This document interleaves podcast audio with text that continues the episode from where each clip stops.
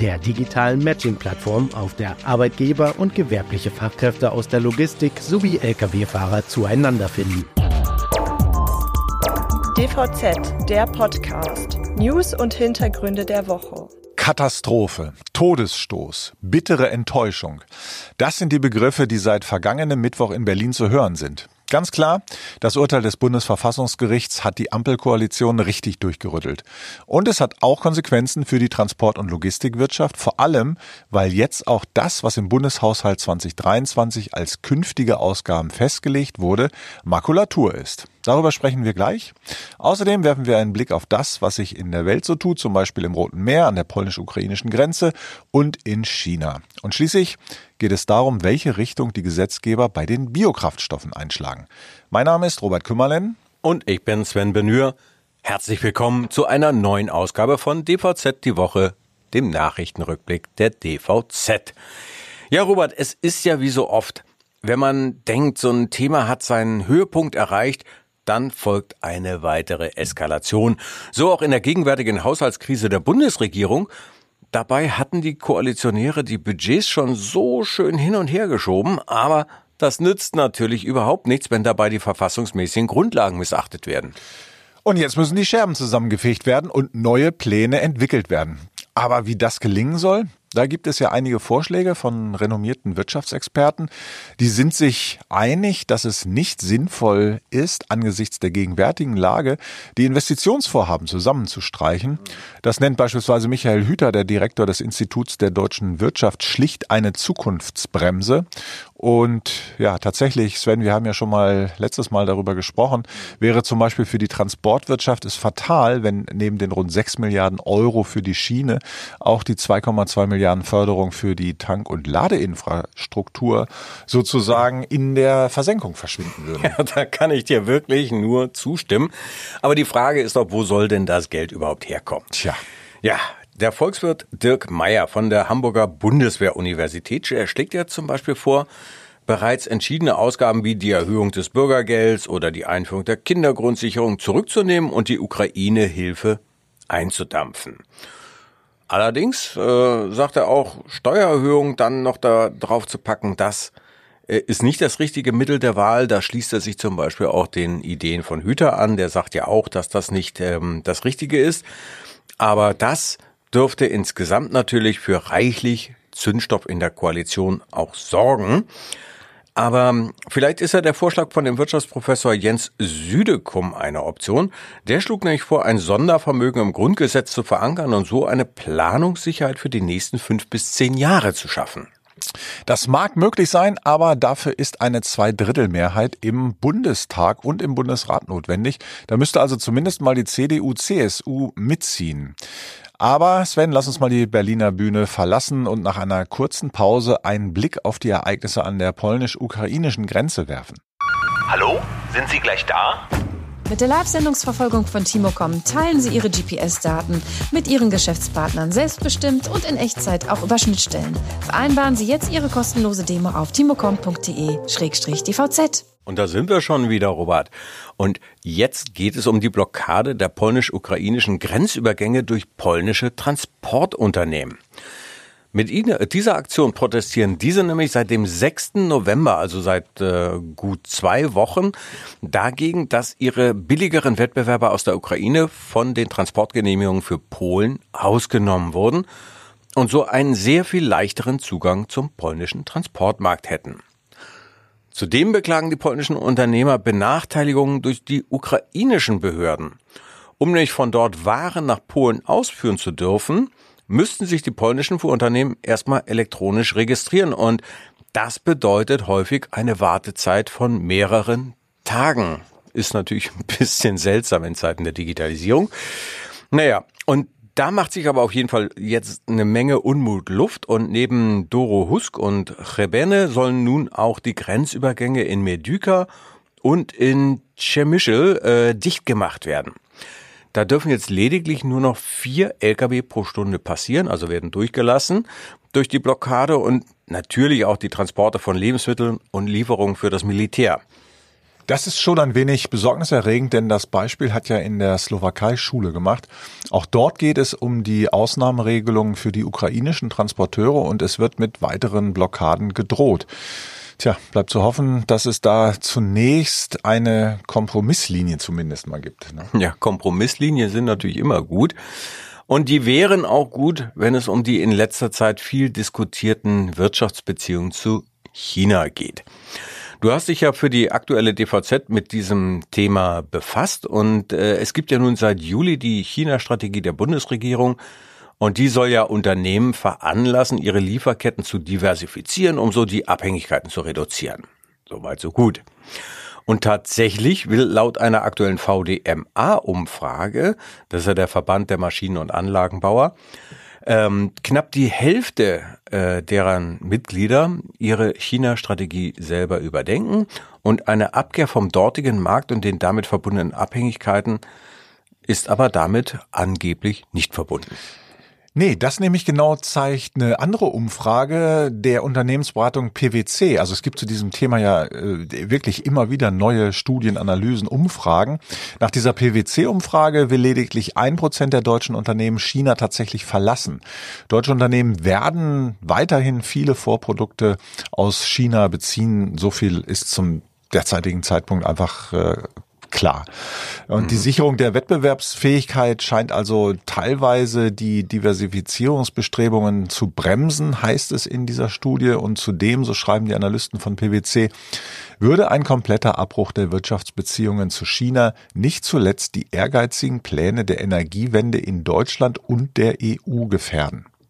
Ja, mhm. insofern wäre eine vollständige Abkopplung von China kontraproduktiv und kurzfristig auch nicht realistisch. Gleichzeitig weisen die Experten dann darauf hin, dass China auch selbst eine Abkopplungsphase einleiten und damit die deutsche Wirtschaft in Zugzwang bringen könnte. No. Ja, und diese Auswirkungen eines solchen geopolitischen Risikoszenarios, die hat wiederum das Institut der deutschen Wirtschaft in Köln im Auftrag der Industrie- und Handelskammern in Nordrhein-Westfalen untersucht. Ziel war es ja dabei, die Abhängigkeiten und Risiken zu beschreiben, denen die Unternehmen des Bundeslandes mit ihren Lieferketten ausgesetzt sind. Und demnach erwarten mehr als zwei von drei Unternehmen im Bundesland negative Auswirkungen auf ihre Geschäftstätigkeit, sollte es dann tatsächlich zu einer Art Handelskrieg mit China kommen. Tja, und hinsichtlich der Beschaffungsstrategien zeigt die Befragung, dass rund 40 Prozent der Unternehmen planen, ihre importseitigen Lieferketten wirklich von Grund auf umzugestalten.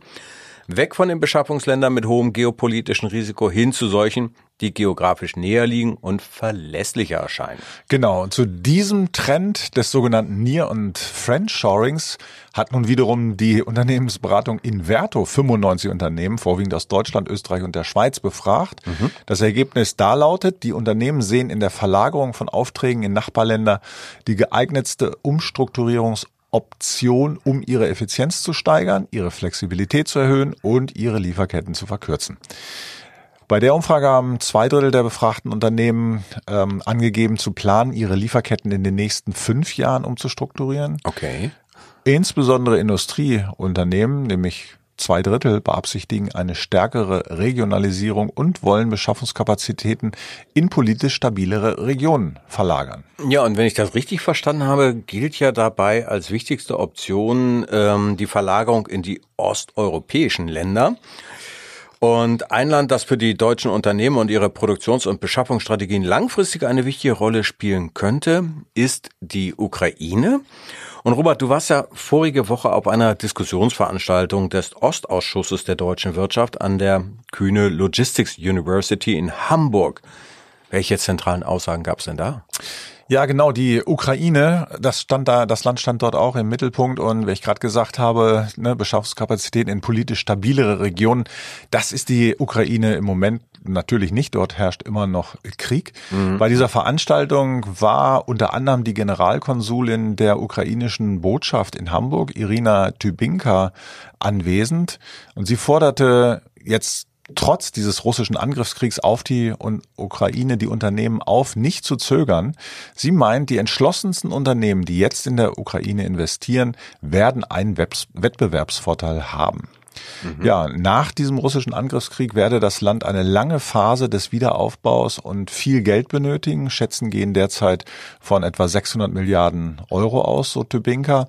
Ein Teil davon soll aus eingefrorenen russischen Guthaben in der EU kommen. Ja, konkrete Projekte und Pläne für den Wiederaufbau, die sollen in gut einem halben Jahr auf der Ukraine Recovery Conference am 24. Juni 24 in Berlin vorgestellt werden. Ja, die Generalkonsulin betont außerdem nochmal, dass der Logistik eine besondere Bedeutung sich in Berlin vorgestellt werden. Ja, die Generalkonsulin betont außerdem nochmal, dass der Logistik eine besondere Bedeutung zukommt, denn sie gehört zur kritischen Infrastruktur und wird dort auch so behandelt. Mhm, Dann mhm. war auch die Wirtschaftssenatorin in Hamburg anwesend, Melanie Leonard, die hingegen sagt, dass Unternehmen einseitige regionale Abhängigkeiten reduzieren müssen. Es müssen neue Partner für die Rohstoffbeschaffung gefunden werden. Ja, und Russland habe einen Weg eingeschlagen, der den bilateralen Wirtschaftsbeziehungen die Grundlage entziehen. Und auch die Länder Osteuropas und des Baltikums müssten nun enorme Anstrengungen unternehmen, um sich neu zu orientieren. Also da ist einiges im Gange und da wird in den nächsten Jahren sicherlich sich einiges tun, was Handelswege und Beschaffungsaktivitäten angeht. Ja, natürlich, wenn erstmal die gegenwärtige Kriegssituation sich hoffentlich irgendwann mal in nächster Zeit entschärfen sollte, wovon allerdings leider nicht auszugehen ist. Aber es ist insgesamt auch kein wirklich leichtes Unterfangen, das alles neu aufzusetzen. Ähm, ja, muss man halt abwarten, was da passiert. Aber lass uns mal die Region wechseln und ans Rote Meer reisen. Hier zeigt sich nämlich auch wieder mal, welch seltsame Blütenkriege treiben kann. Die Japaner den NYK vercharterten Autofrachter Galaxy Leader überfallen, gekapert und 25 Seeleute in ihre Gewalt gebracht. Und die Begründung, also äh, für diesen Angriff, äh, da, da muss ich wirklich sagen, da habe ich schon so ein bisschen schlucken müssen wurde, äh, da wurde gesagt, man hätte eine moralische Verpflichtung gegenüber dem unterdrückten palästinensischen Volk. Und alle Schiffe mit Verbindung zum israelischen Feind seien legitime Ziele, was leider also auch darauf schließen lässt, dass dies wahrscheinlich nicht der letzte Überfall in der Region sein wird. Ja, das ist wirklich eine, eine ganz üble äh, Geschichte und äh, fürchterliche Aussagen, die da in dem Zusammenhang getroffen werden. Es hilft auch nichts, dass Israel dementiert, dass es sich um ein israelisches Schiff äh, handle. Die Galaxy Leader gehört einem britischen Unternehmen, und das reicht den Houthi-Rebellen offensichtlich schon aus, um das Schiff als israelisch einzustufen. Dessen Eigner ist nämlich der britisch-israelische Geschäftsmann Rami Ungar. Ja, und wenn das schon als Argumentation dient, um zivile Schiffe angreifen zu können, dann dürfte es um die Sicherheit in den Gewässern rund um Israel schlecht bestellt sein. Bisher hat ja noch keine Schifffahrtsorganisation die Region als Hochrisikozone oder gar Kriegsgebiet eingestuft. Aber ganz ehrlich, mir stellt sich die Frage, wie lange das noch so bleibt. Immerhin hat die japanische Regierung mittlerweile Kontakt zu den Houthi-Rebellen aufgenommen, um zu vermitteln da bleibt einem wirklich nur äh, zu hoffen, dass Gespräche erfolgreich sind, wobei ich mal denke, Verhandlungen mit Terroristen, wie soll das eigentlich gehen? Aber kommen wir nun zur letzten Station unserer Reise, Brüssel. Mhm, okay. Hier wird nämlich weiter um das Thema Kraftstoffe gerungen. Richtig, Robert. Und das ist äh, auch ziemlich spannend. Die Diskussion der Gesetzgeber, ob jetzt die geplanten neuen CO2-Grenzwerte für schwere Nutzfahrzeuge in der EU außer durch mit Strom und Wasserstoff betriebene Fahrzeuge auch durch den Einsatz anderer alternative Treibstoffe eingehalten werden dürfen, die geht ja weiter. Und das Europäische Parlament hat in seiner am Dienstag festgelegten Position zu der Verordnung die Tür für die Anrechnung der Biokraftstoffe, also Biogas, E-Fuels, HVO 100 und anderen erneuerbaren Treibstoffen nicht biologischen Ursprungs einen Spalt offen gelassen. Ja, und sogar mehr noch. Es gab ja einen Antrag, diese Treibstoffe als CO2-neutrale Kraftstoffe für schwere Nutzfahrzeuge anzuerkennen. Und der wurde mit knapper Mehrheit angenommen. Zudem wurde die EU-Kommission aufgefordert, innerhalb eines Jahres nach Inkrafttreten der neuen Verordnung eine Methode vorzuschlagen, wie Nutzfahrzeuge in der EU zugelassen werden können, die ausschließlich mit solchen Treibstoffen fahren. Tja, aber was nicht durchging, Das Parlament hat nämlich die Anträge abgelehnt, denen zufolge die geplanten CO2-Grenzwerte je nach Menge der alternativen Treibstoffe im Markt über einen sogenannten Kohlenstoffkorrekturfaktor, also ein CCF, gesenkt werden sollten. Das heißt, ähm, die damit verbundenen CO2-Emissionen zählen leider weiterhin voll mit. Weiter geht es jetzt erstmal mit der endgültigen Festlegung der Grenzwerte. Da hier aber weitgehend Einigkeit herrscht, müssten die Lkw-Hersteller den Kohlendioxidausstoß im Flottendurchschnitt bis zum Jahr 2030 um 45 Prozent senken. 2035 sollen es dann 65 Prozent sein und 2040 schließlich 90 Prozent. Immerhin. Jo. Mit dazu beitragen könnte übrigens auch die Freigabe von, du hast es schon erwähnt, HVO 100, also Diesel, der aus ähm, ja, altem Speiseöl hergestellt wurde.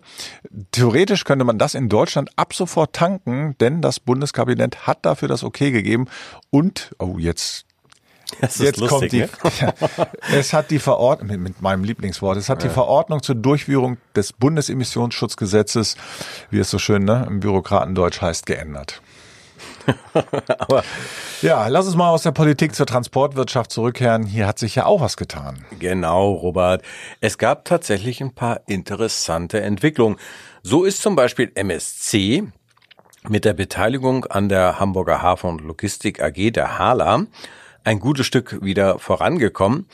Nachdem nun die vierwöchige Frist für die Annahme des Kaufangebots durch die HALA-Aktionäre verstrichen ist, verfügen die Schweizer derzeit zusammen mit der Stadt Hamburg über gut 84 Prozent der Anteile und Stimmrechte. Die zweite Angebotsfrist, die ist ja gesetzlich vorgesehen, startet ähm, ja jetzt sozusagen, also am 24. November. Und wenn alles so läuft, wie sich die Strategen das vorstellen, dann wird die 90-Prozent-Hürde bei den Anteilen genommen. Und das wiederum bedeutet ja, dass die dann noch am freien Markt verbliebenen Aktionäre auch gegen ihren Willen zur Übertragung ihrer Aktien gezwungen werden können. Fachbegriff hierfür lautet Squeeze out. Ganz genau so ist das. Ja, wer noch mehr zu diesem Thema wissen möchte, dem empfehlen wir mal einen Blick in die aktuelle Ausgabe der DVZ, denn unsere Kollegen Sebastian Reimann und Lennart Albrecht haben ein langes und intensives Gespräch mit der Hala-Chefin Angela Titzrath geführt und dabei finde ich sind spannende Dinge herausgekommen. Ja, absolut. Also reinlesen lohnt sich sicherlich. Naja, und äh, ah, dann gibt's ja noch eine gute Nachricht. Ähm, die will ich ja auf jeden Fall bringen. Ähm, denn der GDL-Chef Weselski, der wird in diesem Jahr nicht den Grinch geben. Denn er hat versprochen, dass es an den Weihnachtsfeiertagen keinen Bahnstreik geben wird.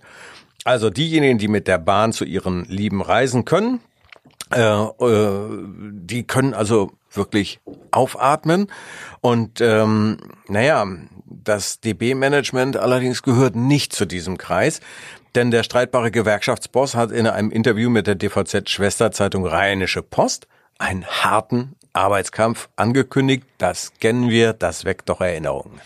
Okay, also wenn nicht an den Weihnachtsfeiertagen, dann kurz davor und danach wahrscheinlich oder so, äh, dass man erst gar nicht dahin kommt, wo man hin will. Aber äh, warten wir es einfach mal ab. Vielleicht wird es ja auch gar nicht so schlimm. Hm. Ich habe zum Schluss ähm, auch noch eine kuriose Meldung. Ähm, schon wieder hat ein Binnenschiff eine Schleuse gerammt. Das, äh also ähm, das, ich weiß gar nicht, das gab es jetzt mal länger nicht. Diesmal war es auf der Mosel. Verletzt wurde niemand, aber die Schleuse wurde übel mitgenommen. Und äh, ja, das ist jetzt schon in kurzer Zeit der zweite Vorfall. Denn letzte Woche hat schon ein Frachtschiff auf dem Rhein das Tor der Schleuse Iffetsheim durchbrochen. Ja, also ich, wie gesagt, es war länger mal ruhig. Ich hoffe nicht, dass da jetzt so eine Serie draus wird. Ich find's auf jeden Fall klasse, weil äh, oder nein, ich find's nicht klasse, aber ich find's interessant, ähm, weil man sieht ja die Schleuse relativ mhm. lange vorher und so ein Binnenschiff fährt ja auch nicht mit 100 Stundenkilometern, sondern eher mit so ein paar Knoten und äh, also die Ursachen sind ja noch nicht erforscht. Mhm. Ja.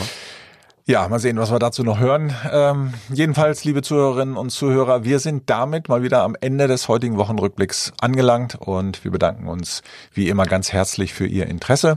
Sie können diesen Podcast auf jeder gängigen Podcast-Plattform abonnieren und wir freuen uns auch über Fragen, Anregungen, Kommentare, Kritik, was auch immer. Schicken Sie einfach eine Mail an redaktion.dvz.de. Ja, wir wünschen Ihnen ein schönes Wochenende. Hören Sie gern nächste Woche Freitag wieder rein in unseren wöchentlichen Nachrichten-Podcast. Es sagen Tschüss, Robert Kümmerlen und Sven Benür. Dieser Podcast wurde unterstützt vom Jadeweserport Wilhelmshaven, Deutschlands einzigem Container-Tiefwasserhafen, der Arbeitgeber und gewerbliche Fachkräfte vom Lkw-Fahrer zueinander finden.